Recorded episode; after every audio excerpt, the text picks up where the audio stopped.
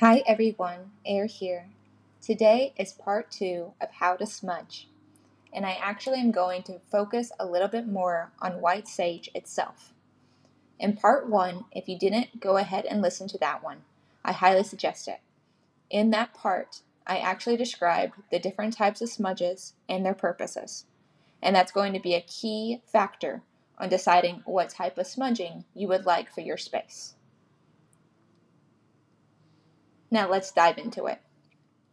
White sage is known as a cleanser, and it actually cleanses the atmosphere as well as the energy in an environment.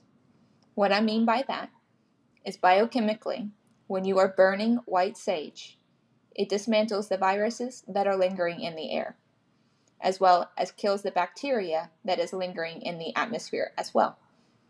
So, on just a chemical level, you are purifying the air around you.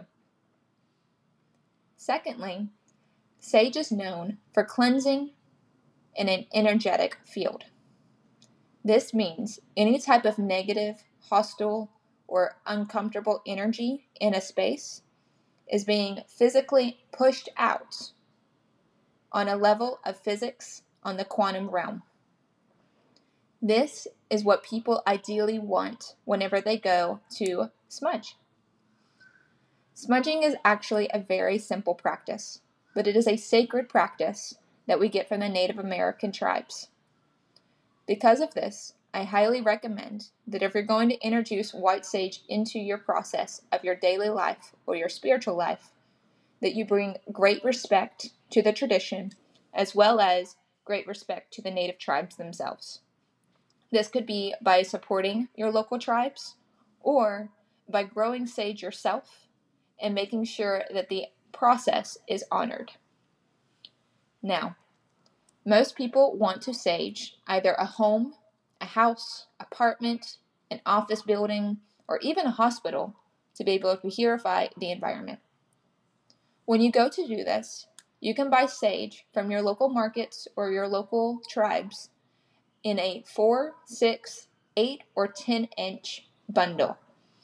A bundle is just simply described as a smudge or a stick of herbs that have been dried and rolled together and then strung together with a cotton cord.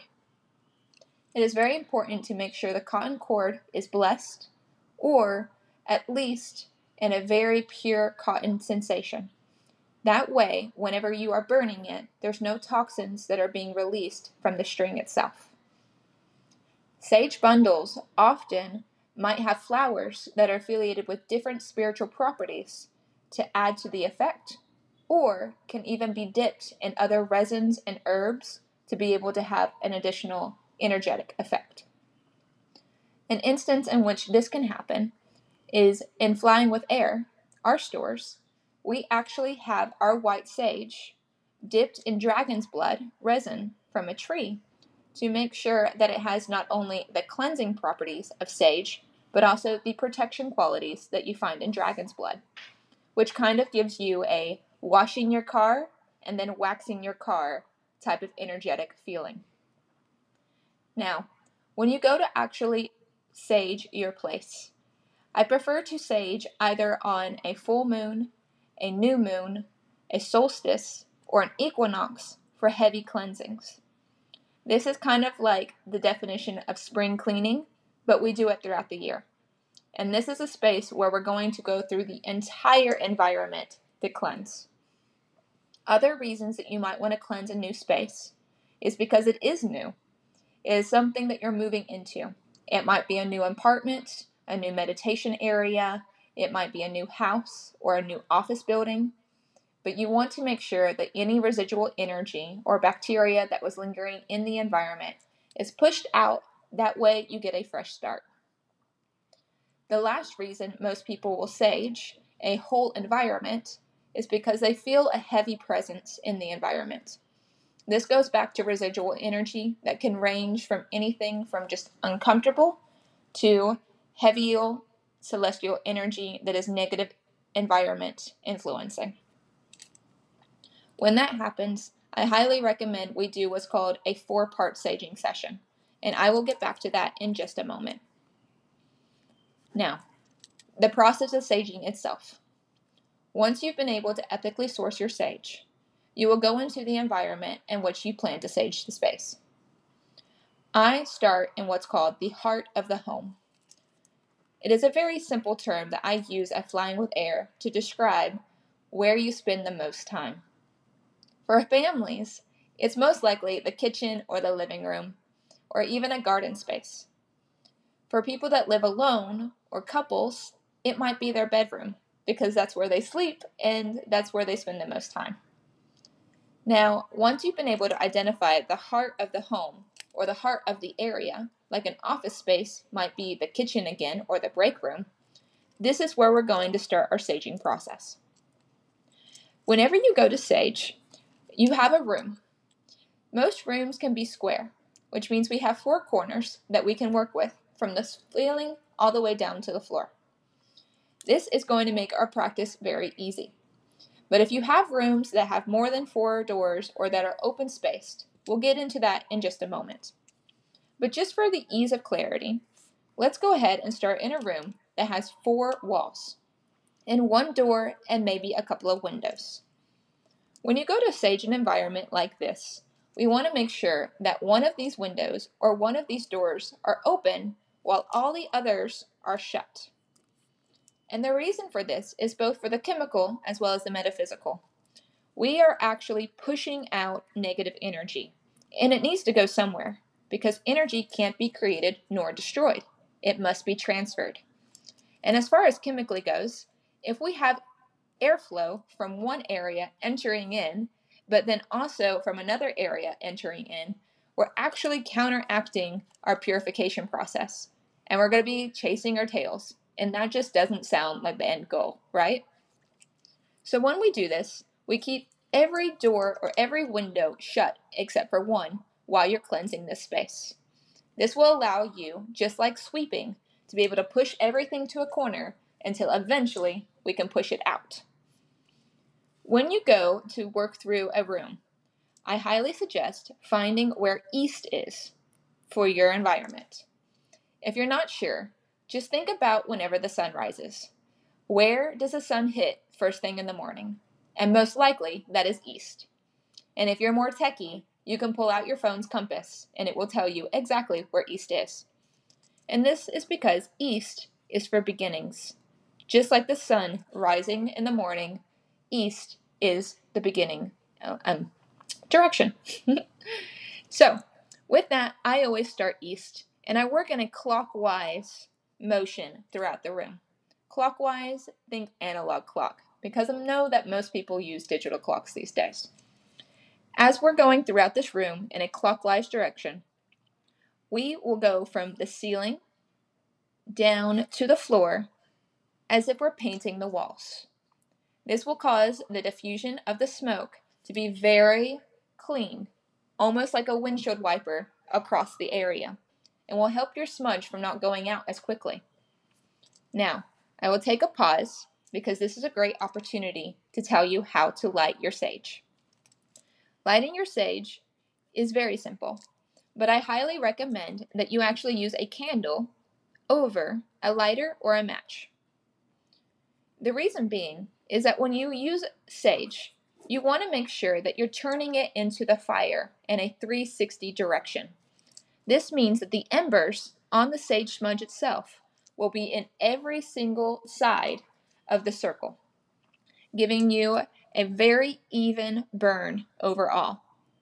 You do this by turning your sage as if it was a rotisserie across the candle.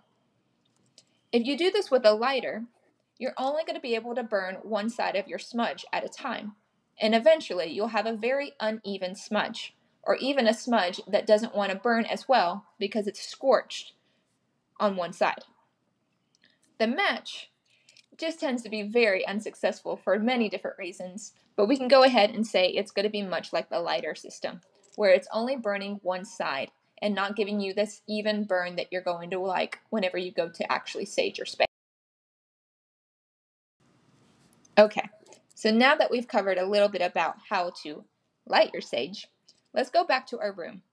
Once our room has this clockwise cleansing throughout it, we're going to be at our portal again, or back to east. East is where we're going to be able to move into the next room. At this point, I want you to close the door that you had open. You will be moving through your home at your desire, being able to cleanse each room just like that first room. If you have a space that has more than four walls, start at whatever location you require as being the most east, closing all doors and windows except for the one that you decide to push open. At no point open up a door of a room that you've already cleansed until the entire space is cleaned. Once again, think of it like sweeping. You don't want any dust to get back into the area that you already cleaned. Once you are done with every single space in your home or in your office, you have two options. You can either snuff your sage and save it for later, or you can leave it burning at the beginning of the home.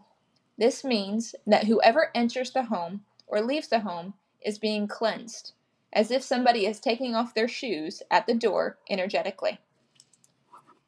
Your smudge will naturally want to go out every 5 to 10 minutes. And because of that, unless you're using an additive like copal or charcoal, which you can find both at Flying with Air if desired, you will need to relight that smudge. Just remember when you do this to make sure you're doing that 360 turn across the sage bundle. There is a spiritual element to your sage itself. And there is an even religious element to saging. The spirituality we covered whenever we said about the energetic exchange of pushing out negative energy and almost starting at what I call a net zero. Net zero, fresh start, right? Versus the religious aspect is going to really depend on who we're talking to and who is actually doing the saging itself. Most people, whenever they're going to sage, will set what's called an intention. An intention is very clearly defined as what is the motivation that we want to have in this area. Is your intention to start again? Is it a fresh start? Is it to be able to cleanse the space from any negative entities? Is it be able to make it a meditational space? Only you are going to know what your actual intention is. Now, intentions get described as being mantras, affirmations, or even prayers. And that is the religious aspect of saging. A mantra might be something like, This space is mine. This space is mine. This space is mine. An affirmation would be more along the lines of, This space is giving off great energy. Or this space is a beautiful place for meditation. Versus a prayer is going to be an exchange with either God, the universe, or angels to come into your space and bless it and to have their thy will. No matter what you decide to have as your intention, it can be healthy for you to introduce this into your practice, religious or non religious. From here, you are on your own and you have all the tools you need to be able to properly sage your place. If you have any other questions, please reach out to us directly at Flying with Air and we'll be there for you. We even provide services where we go to sage different spaces and add protection or any of those other smudges that we introduced in part one. Until then, thank you so much for healing and growing with me.